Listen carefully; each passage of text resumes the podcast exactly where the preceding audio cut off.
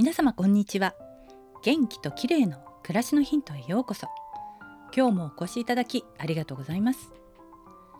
高齢者を対象としたコロナワクチン接種が日本でもようやく始まりましたね。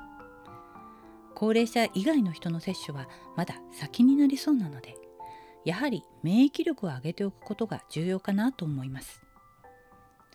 少し前に免疫力維持にはビタミン ディー が大切という話をしましたが、今日は亜鉛についてです。亜鉛も免疫力の維持に重要な働きをしていることが最近注目されているんです。亜鉛は体内で作ることができない必須微量ミネラルで、さまざまな交差反応やタンパク質の合成などに必要な補酵素として作用し、体の成長、炎症や傷の回復などに使われています。不足すると味覚障害や皮膚炎、性機能の低下などが起きることが知られています。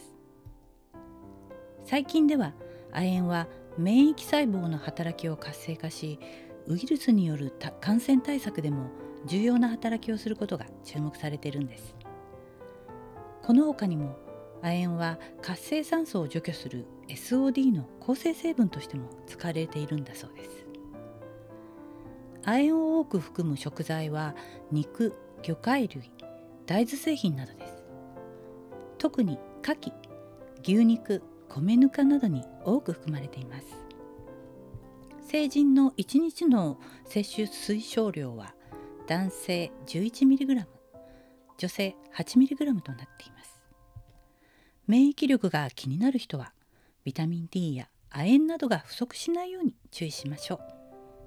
ただし、それだけ取れば良いというものではなく、過食やダイエット、栄養の偏りなどは免疫力低下の原因となるので注意してくださいね。今日は免疫力を維持するのに役立つ亜鉛についてでした。